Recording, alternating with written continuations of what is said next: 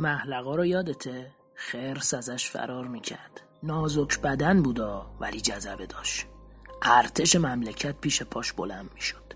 یه عده می‌گفتن اگه محلقا سی و دوم مرداد سال 28 کشمیر نبود مصدق موندنی می‌شد. همونجام تو کشمیر عاشق خلیل پسر سهراب کوچ مرغی شد. خلیل ولی نمیخواستش. خلیل تکبر بود. با تنهاییاش فقط قدم می‌زد.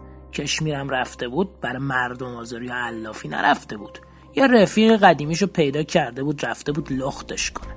نیت کرده بود با پولش مچت بزنه خیرات برای سهراب خان.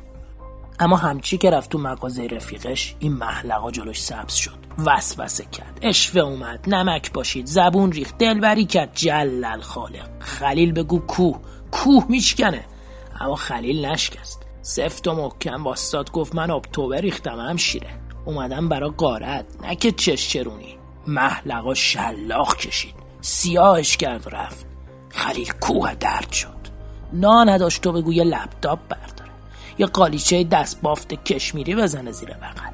له و لبرده رفت پابوس درخت مقدس.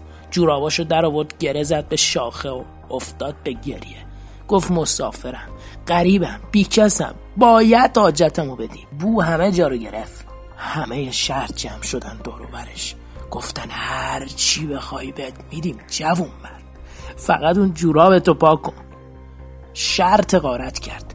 بردنش مغازه رفیقشو براش خالی کردن و دو دستی تحویلش دادن تا راحت شد. آذر شد جورابشو پاک کنه برگرده کشورش. اما دم مرز ایران. از اتول پیاده نشده محلقا رو دید. منتظر اتول تا تهران. قهوه‌ای کرد به خودش. اما محلقا که اوضاع قمر در اقرب مملکت و بعد کودتا همون دم مرز دیده بود دیگه فکر حوث بازیاش نبود به آینده کشورش فکر می‌کرد. زیر چکمه استبداد.